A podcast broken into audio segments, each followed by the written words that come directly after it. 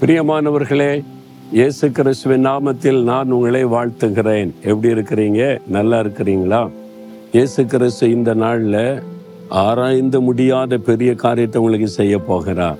ஏதோ ஒரு பெரிய காரியம் தேவை இருக்குது இல்லை இந்த பிரச்சனை மாறணும்னா இயேசு வந்தால் தான் முடியும்.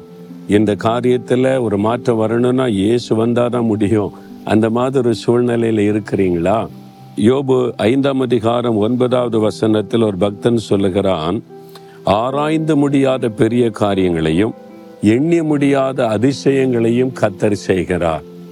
ஆராய்ந்து முடியாத பெரிய காரியம்னா இது எப்படிங்க நடந்துச்சு? இது எப்படி நடந்திருக்க முடியும்?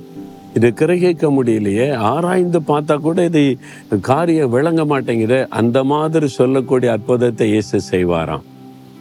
இல்லை சாதாரணமாக ஒரு காரியம் நடந்தால் இது இப்படி நடந்திருக்க வாய்ப்பு இருக்குல்ல? இதை ஆஸ்பத்திரி கொண்டு போன சுகமாக்கியிருக்கலாமே? இதுதான் இப்படி ஒரு ஆள் உதவி செய்தால் சரி பண்ணியிருக்கலாமே? இதில் என்ன விசேஷம் இருக்கு? அப்படி தெரியும்.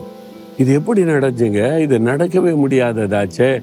ஆராய்ந்து பார்த்த கூட நினைச்சு பார்த்த கூட முடியலையே. அந்த மாதிரி அற்புதத்தை இயேசு செய்வாராம். அதுக்கு நானே சாட்சி.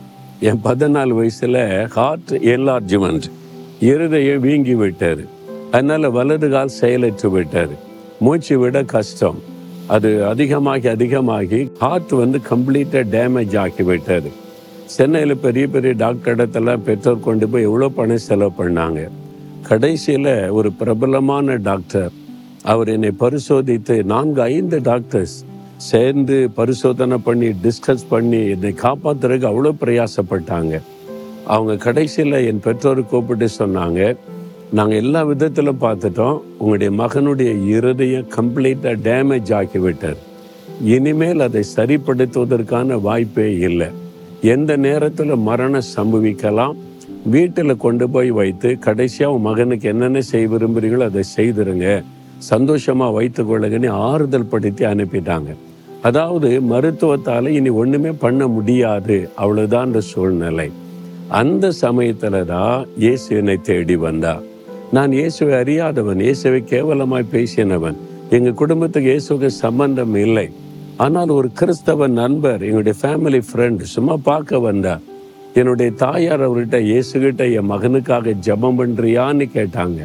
உடனே அவர் எந்த சாக்கு போக சொல்லலை நான் ஜெபிக்கிறேன்னு சொல்லி என் படுக்க பக்கத்தில் முழங்கால் படிட்டு கருத்தாய் ஜெபம் பண்ணினார். அவர் ஜெபிக்கிற நேரம் இயேசு என் படுக்கையின் அருகிலே வருகிறதை நான் உணர முடிந்தது. ஒரு கரம் என்னை தொட்டதை உணர முடிந்தது இருதயம் புது இருதயமாய் மாறிவிட்டது. இன்னைக்கு பாருங்களேன் ஐம்பது வருடங்கள் கடந்து விட்டது. இந்த இதயத்தில் ஒரு சின்ன பிரச்சனை கூட வந்ததே இல்லை. இப்போ சில சமயம் என்னை சோதித்து பார்த்த டாக்டர்ஸ் ஆச்சரியப்படுறாங்க. அதாவது இப்படி ஒரு இருதய பாதிப்பு இருந்தால் அதனுடைய தழும்பு அதனுடைய பாதிப்பு இருதயத்தில் தெரியும். அப்படியே இல்லை ஒரு புது இருதயமாக இருக்கிறது. அது ஆராய்ந்து முடியாத பெரிய காரியம். என்னது ஆராய்ந்து ஆராய்ந்து பார்த்தால் இது எப்படி ஆச்சு இது எப்படி ஆச்சு இது எப்படி ஆச்சு?